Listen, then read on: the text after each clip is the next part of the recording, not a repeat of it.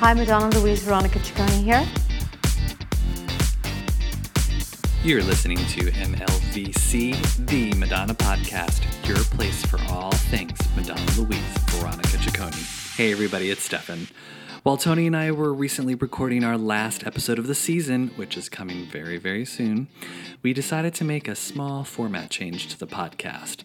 Going forward, our usual This Week in Ciccone segment will now officially be getting its very own standalone episodes. They're just going to be quick, spontaneous chats about what the Queen of Pop has been up to. We will aim for every week, but of course, it all depends on how busy Madonna is. But don't worry, the interviews and Madonna discussions that you've come to love will still be here. Think of this as a bonus. And with that, we go to our This Week in Ciccone, already in progress. But first, let's talk about what's going on this week in Ciccone, please. Oh, yes, please. Um, well, so since we've last this week in Ciccone, um, what's new? I think there's. I've been bopping a little bit to the Rescue Me remixes. I got a little bit. I've been bopping out nonstop. I don't. You know, I think the demanding dub Mm-mm. was not on the CD single because that's that sounded new to me. I mean, if someone knows differently, correct they'll, me. They'll correct you. Don't worry. But uh, currently on repeat is the Titanic vocal. It's so good, you guys. They are good, and I kind of feel like Rescue Me got a little shortchanged because Justify there was no performance, no video. Well, that and I felt like Justify My Love got such a diverse array of remixes, and mm-hmm. then Rescue Me just basically got a couple of house. Yeah, it was just like Rescue Me long, Rescue Me dub, Rescue Me. You know, like let's not even talk about the alternate single edit. No, I no, but yeah, I no, I, you're right. I, we, I, feel like we need some fresh Rescue Me remixes. Yeah. So we got shortchanged in every sense of the word. I mean, look at the the cover art for the CD single. I'm like, really, guys? I was so disappointed that it was from just, from the Justify My Love video. I remember seeing that in like Sam mm. Goody. I know, totally, me too. Totally dating me, and I was like, but I bought it. I was like, you know, oh, of course. But I figured we'd get a fresh picture. Yeah. Little did we know, but.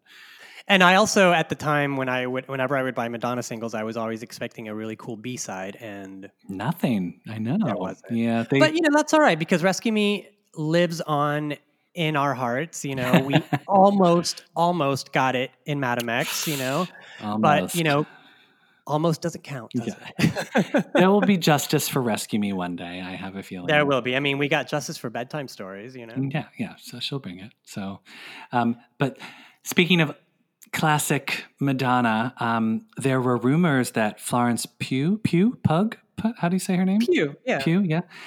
Florence Pugh, she's a British actress. She's apparently rumored to be cast to play Madonna herself in the still untitled biopic, which I'm just calling Blonde Ambition in my head. Like it just seems like a good working. Oh, title. I'm going to call it Keep It Together. Oh, okay.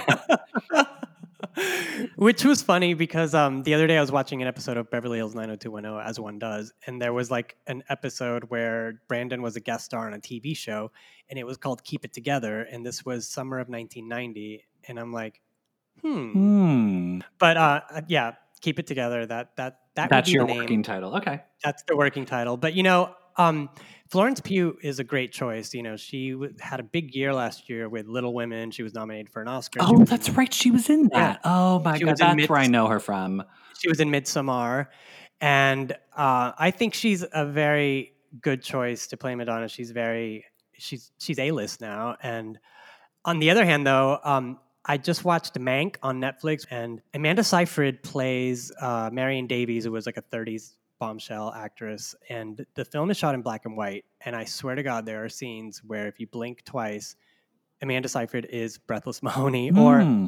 or AKA Madonna, you know, circa 1990. So, you know, I don't know if she's being talked to, but if anyone is listening, let's. I could see. I mean, I could see Amanda Seyfried definitely playing Madonna. She has, and that. she can sing. Yes. Oh, that's right. Yes, she can. Yeah.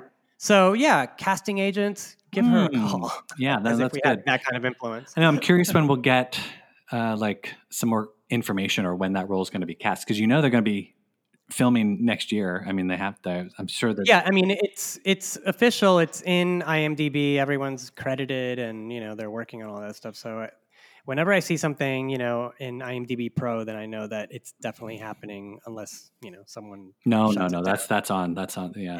yeah. I mean, speaking of things that we don't have a lot of information about, um, I know where you. anyone, I know where you're going with this one. Has anyone seen Madame X? I mean, I know she's a world traveler, but I mean, where did she go? We Yeah. need the store film. We need the DVD. We need a streaming uh, program. Uh, iTunes, Something, Amazon. anything. Like I, we need to hire Madame X as the spy to track down where the Madame X DVD is because I'm telling you. it would just be really. I, I figured we weren't going to have it in time for Christmas because we would have we would have had I marketing thought- for it, but You know, I, I I was an idiot who was thinking in my I was daydreaming like, you know, if she released it on December first, World AIDS Day, that would bring it a lot of attention. But Mm, yeah.